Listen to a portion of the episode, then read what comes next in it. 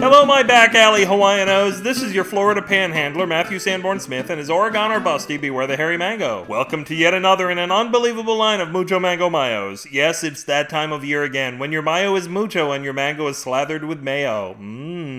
If you enjoy a little poke in the back end every now and again, get on the horn and tell your friends about this magnificent event today, so we can all hold hands and descend into the pit of May together. Today's story is all about seeking out new experiences, no matter what the consequences. Like that time you made out with that cattle and got bovine herpes, also known as burpees. It's true what they say, you never forget your first cow lick. Cow Lick by Matthew Sanborn Smith. While Ernst didn't study cows for a living, he did consider himself an excellent amateur cowologist, as anyone who looked at cows long enough for concerned neighbors to call the police should have. There was something the cows had that he couldn't quite figure out that made him envious. It's, uh, it's the udders, isn't it? Asked his friend Laramie over lunch one day. You wish you had some big old udders. I don't think so, Ernest said. He picked up the shaker to salt his ice cream. Wait a minute, that's it, it's their salt licks. Ah, yeah, Laramie said. I can see that. What they need to do is make a salt lick for people. Well, you don't need to make one for people. We can just take it away from the cows with our dexterous monkey hands. They can't compete with that. You ever try to thumb wrestle with a hoof? But it's not that I want salt so much, but to lick something tasty. I want to feel that same contentment they seem to feel while licking. All right, well, what other kind of licks do they have? They don't have strawberry licks or Jack Daniels licks. Say, wait a minute. They do have, they do have cow licks.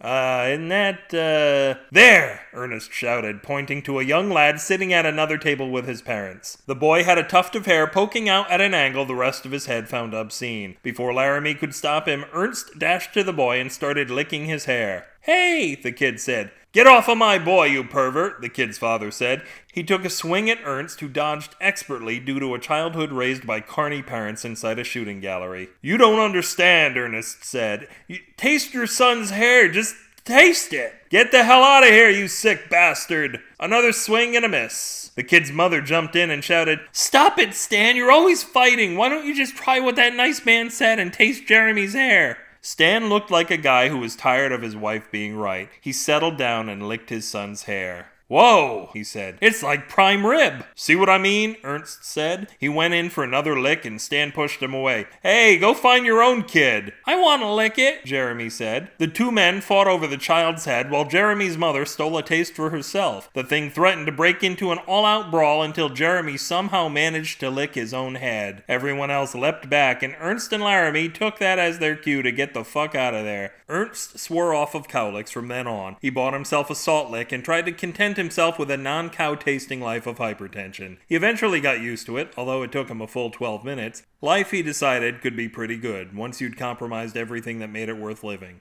It was all good. Until, of course, the salt licked its own head.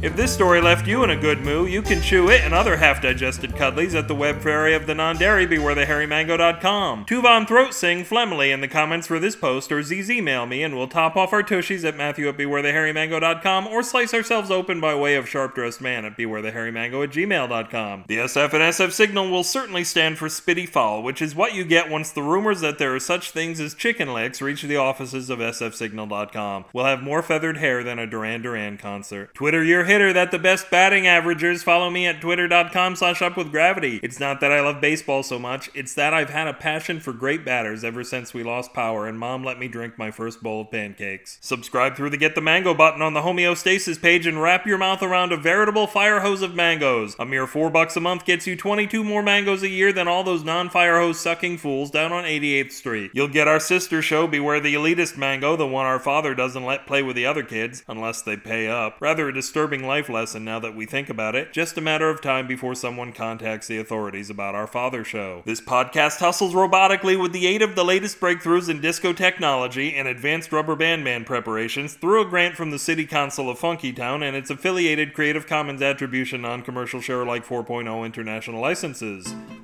Until you're the reason God destroyed Oklahoma, this is your hokey dokey host, Matthew Sanborn Smith, reminding you the apple cobbler always never falls far from the worst worn shoe trees. Good night.